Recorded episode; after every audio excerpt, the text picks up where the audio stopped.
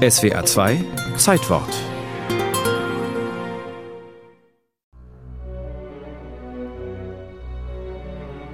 Erschöpft ankern Martin Martin und seine Gefährten vor Hirta, dem einzigen bewohnten Eiland St. Kildas. Die Insulaner empfangen sie neugierig und tragen die Besucher auf ihren Schultern an Land. Ihr Dörfchen von 180 Seelen zeige Zeichen äußerster Armut, schreibt Martin Martin. Doch er rühmt die vorzügliche Höflichkeit der Bewohner, die ihn hier, am Rande der bekannten Welt, wochenlang versorgen, unter anderem mit hunderten Seevogeleiern. Jeder Insulaner schlürfe täglich Dutzende dieser Eier roh, notiert er. Die Türen ihrer geduckten, von Torfqualen geschwärzten Black Houses liegen von der See abgewandt wegen der Urgewalt der Winterorkane hier. Der Atlantik peitscht den Seegang bis zu 15 Meter hoch. Dennoch, das weiß man heute, war St. Kilda schon in der Jungsteinzeit besiedelt. Martin Martin erwähnt auffällig viele Quellen hier und archäologische Stätten.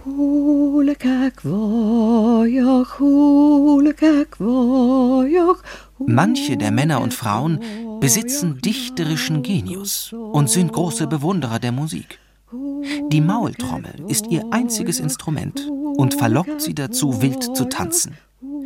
Sie haben einen außergewöhnlich scharfen Gesichtssinn und erkennen Dinge in großer Entfernung. Etwa 2000 Schafe, ein paar Dutzend Kühe und Pferde zählt Martin Martin. Keinen Baum, keinen Strauch, keine einzige Biene.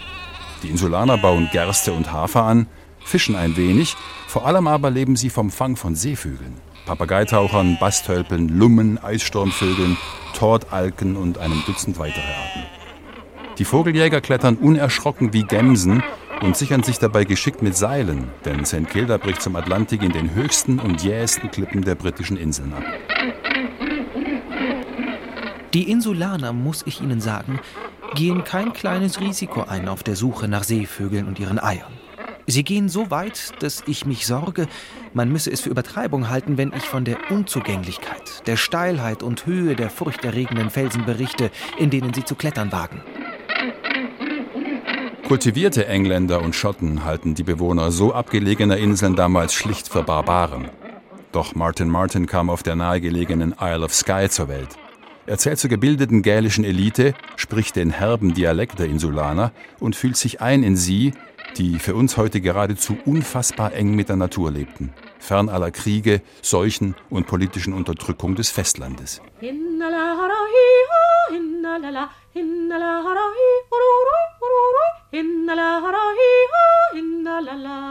Die Bewohner St. Kildas sind viel glücklicher als die allgemeine Menschheit, weil sie fast die einzigen in der Welt sind, die die Süße echter Freiheit spüren.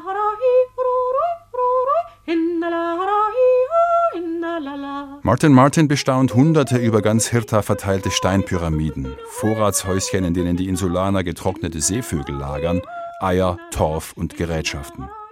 Heute kennt man insgesamt 1500 dieser trockengemauerten Clayton, wie sie auf Gälisch heißen.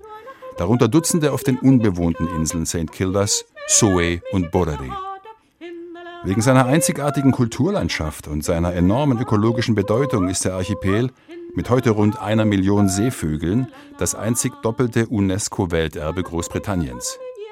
Rund 100 Jahre nach Martin Martins Besuch begann der langsame und stete Niedergang der Kultur St. Kildas. Ende August 1930 gaben die letzten drei Dutzend Insulaner auf und wurden aufs Festland evakuiert.